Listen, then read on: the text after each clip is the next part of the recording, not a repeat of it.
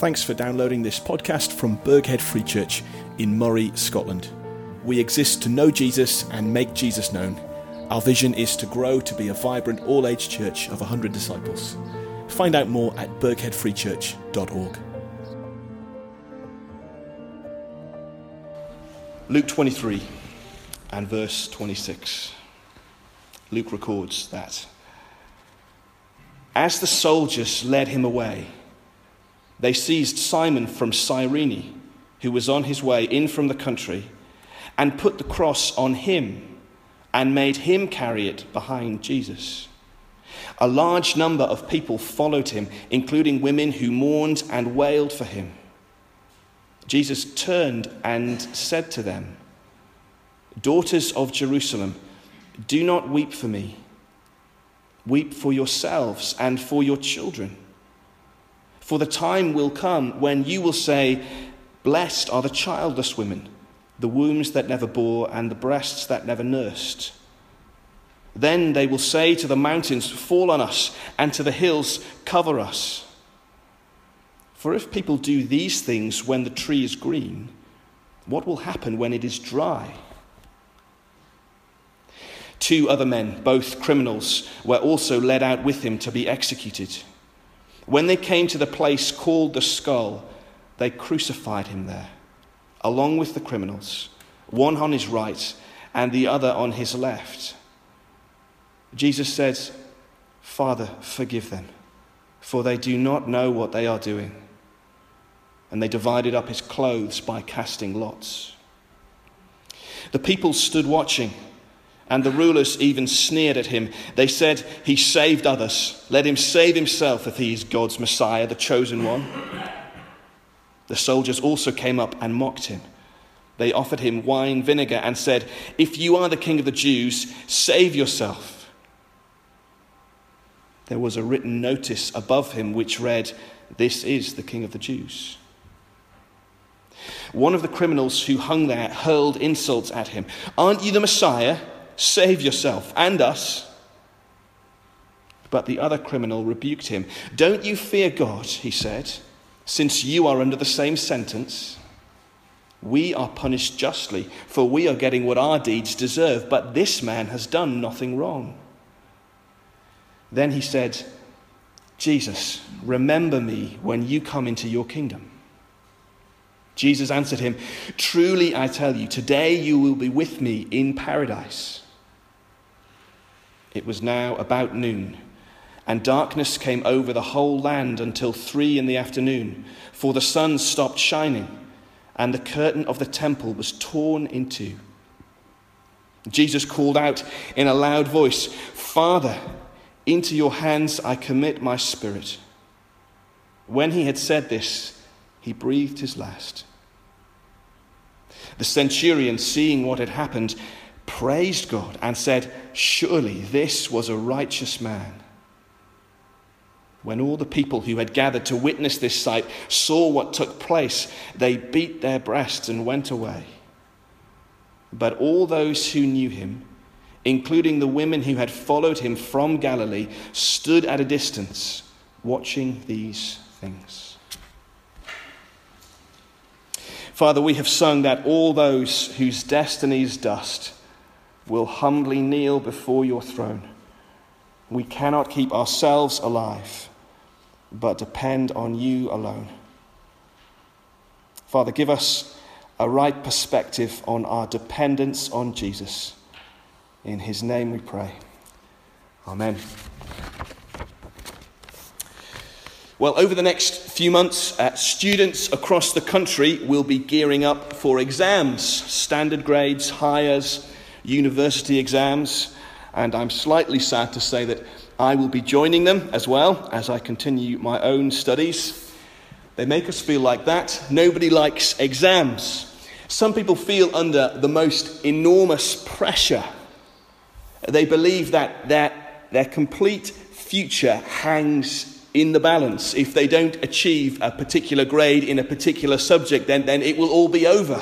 They will have no future. Now, look, it's good to work hard, and a bit of pressure probably isn't a bad thing. But the reality is, whatever the result, it won't actually be the end of the world. There aren't actually that many things in life that truly, really will affect the rest of life. And maybe if you marry or, or not, or having children or not, those are the sort of decisions that, that will affect the rest of life. But there aren't actually that many decisions like that. But today, we'll look at one event in history that is that significant. More significant, in fact. As we look at the death of Jesus on the cross, we'll be looking at what Luke, the author, believes is the most significant event in all history. And he believes that what you decide about the cross, how you respond to the cross, is so momentous. It, it won't just affect your life for the next ten or thirty or fifty years. It will affect your entire existence for all of eternity. So let's jump into the story. And here's the first important heading: the crime of the cross. I look back to verse twenty-six. There's a procession of people. They're moving up towards the cross, and a man called Simon is, is made to carry the cross.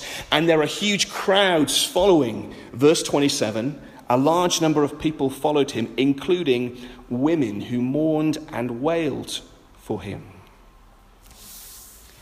And then verse twenty-eight, when you might expect Jesus to be concerned about his own suffering, he turns to the women and says, "Daughters of Jerusalem, do not weep for me. Weep for yourselves and for your children. For the time will come when you will say, 'Blessed are the childless women, the wombs that never bore and the breasts that never nursed.' Then they will say to the mountains, 'Fall on us,' and to the hills, 'Cover us.'" Seems a slightly unexpected thing for Jesus to say at this moment in time, but do you see what's going on here? Jesus is pointing to a time in the future of excruciating agony and pain, not for him, but for others. A, a time that will be so painful that, that women would wish they'd never given birth and subjected their kids to it all. Jesus points to a time when, when death will feel preferable to life. Why? Well, look, in leading Jesus, God's own Son, out to be crucified, he's saying that the human race would bring on itself a most terrible judgment. Now, even at a most basic level, you see what a broken, mixed-up world we live in. See, back in verse eighteen, before our, our reading today, this bunch of people have cried, called for a guilty terrorist, a murderer, to be released, and for Jesus, an innocent man, to be executed. What a messed up world. You see what mankind is capable of, the sort of depravity that we will sink to. And you see how Jesus goes on in verse thirty-one. "For if people do these things when the tree is green, what will happen when it is dry?" It's an unusual saying. What, what does Jesus mean? Here's what one Bible commentator says. He says, if citizens living in a reasonably civilized society under a fairly stable government can overrule the government and insist on the execution of an innocent man, not to mention the fact that he was God's own Son and their Messiah, what kind of behavior will prevail in a society that's lost all respect for justice, law, morality, religion, and God? It may take a long while to turn a green tree into a dried-up trunk, a paradise into a desert, but bleed the moral life sap of a nation, and the result, however long delayed, is inevitable. I guess they're frightening words, because we, like the people of Jesus' day, also live in a reasonably civilized and stable part of the world. And yet we, as individuals and our government in recent years, have made decisions which are fundamentally contrary to God's word. Seems as if our own green and pleasant land could be on the way to becoming a dried-up stump of a nation, at least according to Jesus. So even at a most basic level, here in Luke's gospel, a righteous man, a good man, is being betrayed to death. And under God's law, the perpetrators need to suffer judgment themselves. Of course, there's so much more going on here. They were not just killing an innocent man. They were putting to death God's Messiah, the Son of Man, the King of the Jews, as the sign read. Isn't it so perverse? What happens when, when God himself comes to earth? God, the, the good, gracious God, the maker of all things, the giver of every good gift. What, what happens when he steps down among us? We kill him. That's what we did to Jesus, that the gracious God who came, as we saw last week, to seek and save the lost. And you see the logic here. If you reject, if you do away with, if you execute the one who's come to save you, well, what hope is there of being saved? It's almost as if you were drowning in the sea and a helicopter comes to rescue you, and you not only refuse to get in the helicopter, but you shoot it down. Reject the only form of rescue, and what have you got left? You are doomed. That's a decision which affects our future forever. Do you see, the worst thing we could do is to reject Jesus. And yet we're surrounded, aren't we, by a culture, by a world, by people on every side who think that Jesus is not relevant. And they certainly don't think that he's the King, the Messiah. And you almost get the picture here that, that it's the same for Jesus. He is surrounded on every side by people who don't believe in him. Verse thirty-five, the people stood watching, and the rulers even sneered at them. They said, he saved others, let him save himself if he's God's Messiah, the chosen one. The soldiers also came up and mocked him. They offered him wine vinegar and said, if you are the King of the Jews, save yourself. There was a written notice above him which read, this is the King of the Jews. One of the criminals who hung there hurled insults at him. Aren't you the Messiah? Save yourself and us. There are three groups of people here around Jesus. And it's as if these three groups represent the whole world. Verse thirty-five, you've got the crowd and their rulers. Verse thirty-six, the soldiers. Verse thirty-nine, the criminals. In those three groups, you have the whole world represented. There is Jew and Gentile.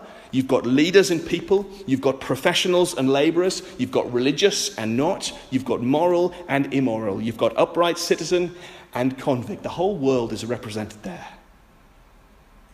And isn't it striking? They all respond to Jesus in the same way. So end of verse thirty-five, he saved others. Let him save himself if he is God's Messiah. Or verse thirty-seven, if you are the King of the Jews, save yourself. Or verse thirty-nine, aren't you the Messiah? Save yourself and us. I guess that the, the similarity, the, the almost identical responses is, is not supposed to be lost on us. Each group is saying the same thing. Each group questions Jesus' identity. You're not the Messiah. And each group questions Jesus' ability to save. You can't save us. They're all saying, you're not the Messiah and you cannot save us. And so each group sneers at Jesus, that they, they reject him. You're not even able to save yourself. How can you save anyone else? And the point here is that everyone, everyone rejects Jesus, the Messiah, even the religious, even the respectable, even the apparently moral people. It's such a perverse thing that, that God stepping down into earth would, would be rejected by all people. It makes us ask the question, why? Why are we like that? It is an inconvenient truth for us, isn't it, that there is a God. Right back at the beginning of the Bible, in the garden, Adam and Eve rejected God. They'd rather run things themselves. They didn't want to know. They wanted to decide how to run their lives. They wanted to know, to be able to decide what right was, what wrong was. It was an inconvenient truth for them that God was there. And ever since, we've been the same. By nature, we'd rather just push him away.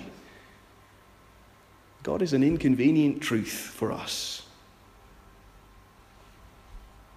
See, we need to include ourselves here. Don't think if you were there that you would have reacted any differently if you were in the crowd that day. This Stuart Townend song says it well. Behold the man upon the cross, my sin upon his shoulders. Ashamed, I hear my mocking voice call out among the scoffers. Doing away with the inconvenient truth, pushing God away. That's the crime. That's the crime of the cross.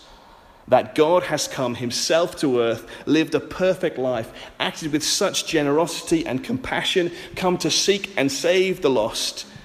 That's what we've been seeing him do these last four weeks. And what do we do to a God like that who steps into a world like ours? We crucify him. And that is the crime of the cross. It shows you how perverse we can be.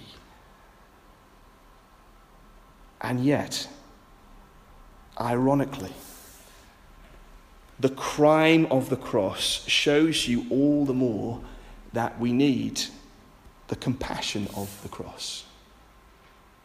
That's our second heading, the compassion of the cross. Having just described it the way I have, I guess it would be easy to see Jesus' death as just a tragic event, an innocent man wrongly executed by, by a sinful rabble. Of course, on one level, that's true. But there is something else, something much bigger, something much more wonderful happening too. Remember, of course, that, that Jesus is not here on the cross or here in Jerusalem by mistake or as a victim. We saw last week, if you were here, that Jesus has spent chapter after chapter in Luke's gospel heading deliberately, decidedly towards his death in Jerusalem. He's kept on saying that. No, Jesus is in charge here. Jesus has decided to be here. Jesus has come willingly to his own death. And he's already explained several times to his disciples that, that the whole purpose of coming here to Jerusalem was to die. Why? Because Jesus knows what we're like. He knows that we are sinful people and that sinful people deserve his judgment and that God is just and sin must be punished and that the punishment for sin is death and judgment. And yet... And yet, God in his love also desires that his people be forgiven. How does he square that circle? Well, he comes here to the cross, dying, taking on himself the punishment that ought to have been ours. And so do you see how all of the insults hurled at Jesus are so desperately ironic? Aren't you the Messiah? Save yourself and us. The desperate irony is that it, he is the Messiah, but he refuses to save himself. He refuses to come down off the cross because he is there to save us. And he can even pray for his own executioners, Father, forgive them. They think that, that because he's being crucified on a cross, he cannot possibly be the Messiah, and he cannot possibly save anyone. And the huge irony is that he is the Messiah, and because of that, he has gone to the cross in order to save people, even people like them. Isn't it wonderful? That's what Jesus is doing on the cross. That's the compassion of the cross. Now then lastly, there's the call of the cross. Just rewind a moment. Remember that there are all these different uh, characters standing around, looking at the cross, hurling insults, rejecting Jesus. That was the crime of the cross. But there is one who responds differently, and ironically, he's a criminal. Verse thirty-nine. One of the criminals who hung there hurled insults at him. "Aren't you the Messiah? Save yourself and us." But, verse forty, the other criminal rebuked him. "Don't you fear God," he said, "since you are under the same sentence? We're punished justly. We are getting what our deeds deserve, but this man has done nothing wrong." And then he said to Jesus, "Remember me when you come into your kingdom." And Jesus answered him, "Truly, I tell you, today you will be with me in paradise." Luke calls him the other criminal. We don't even know his name. But do you see the compassion of the cross in action? Do you see that because of the cross, God's judgment need not fall on us? Jesus was able to promise this guy, this criminal, not judgment, but forgiveness. Not eternal death, but eternal life in paradise. Do you see as well that, that the cross always, always elicits a response from us? Everyone, everyone in this story makes a response to the cross. Most just hurl insults. Most are, are glad to push God, the inconvenient truth, out of the picture. But this one criminal is different. Why? Well, firstly, verse forty, because he feared God. "Don't you fear God," he said, "since we're under the same sentence." And we've seen that, that we also are under the same sentence, the sentence of death and judgment. And that should make us fear God. I have conducted two funerals this week. Death will come to all of us. And when it does, we will come face to face with our God. The question is, will we be ready to meet him? The, the inevitability of, of death should be a, a wake-up call for us to think of these things and, and to fear God. But it is remarkable how we go through most of our lives, not only ignoring death, but refusing to talk about it and never really facing up to it. We love to pretend it's not going to happen. On the twenty-fourth of June, nineteen eighty-two, which I'm sorry to say was before I was born, a, a Boeing seven forty-seven, flight number B A zero zero nine, flew into a cloud of volcanic ash southeast of Jakarta, Indonesia. Uh, it resulted in sudden catastrophic failure, all four engines gone. And as the engines flamed out and, and the fr- flight crew immediately performed the engine shutdown, quickly shutting off the fuel supply uh, and arming the fire extinguishers. Amazingly, the aircraft was able to glide far enough to exit the ash clouds and then, astonishingly, to restart three of the four engines, and the plane landed safely. But as the drama was unfolding, that the situation seemed so bleak that, that many of the passengers, thinking they were sure to die, uh, took out a pen and paper and, and wrote notes to their loved ones. One young boy, however, was too busy to write. He was looking out the window and seeing that the engines were on fire, and he exclaimed in horror to his dad, "Look, the engines are on fire!" To which his dad astonishingly replied, "Well, you better pull the window blind down and pretend it isn't happening." It's unbelievable, isn't it? And yet it's not unbelievable, because that's what we do all the time. We're going to die. We know that, but, but we pull the window blind down and pretend it's not happening. Even faced with the reality of death, do we refuse to do as the criminal did and fear God? The criminal was honest with himself. He knew he was about to meet his maker. But he was also honest about himself. Verse forty-one, "We are being punished justly. We are getting what our deeds deserve." He knew he wasn't perfect. And that's true of us too, isn't it? But we find it hard to acknowledge. The criminal knew, on the other hand, verse forty-one, that, that Jesus was innocent, and that Jesus, verse forty-two, is a king. Look what he says there. "Jesus, remember me when you come into your kingdom."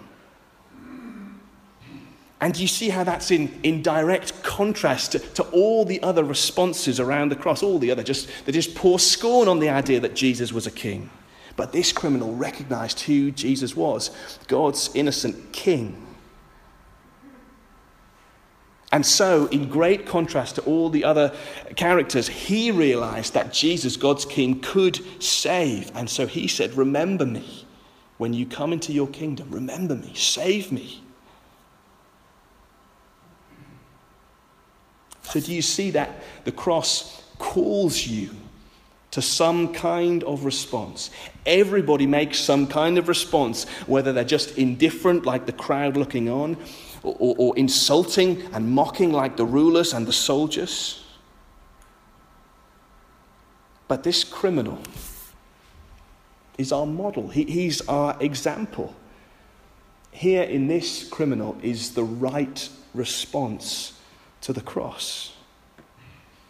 He sees that he's a great sinner in need of a great Saviour. And he sees that Jesus has lived a perfect life. He sees that Jesus is God's innocent King. And so he sees that Jesus is able to save. In fact, that Jesus is on the cross to save. So let me ask you today, how do you respond? Do you see the cross that way? Will you see the cross that way?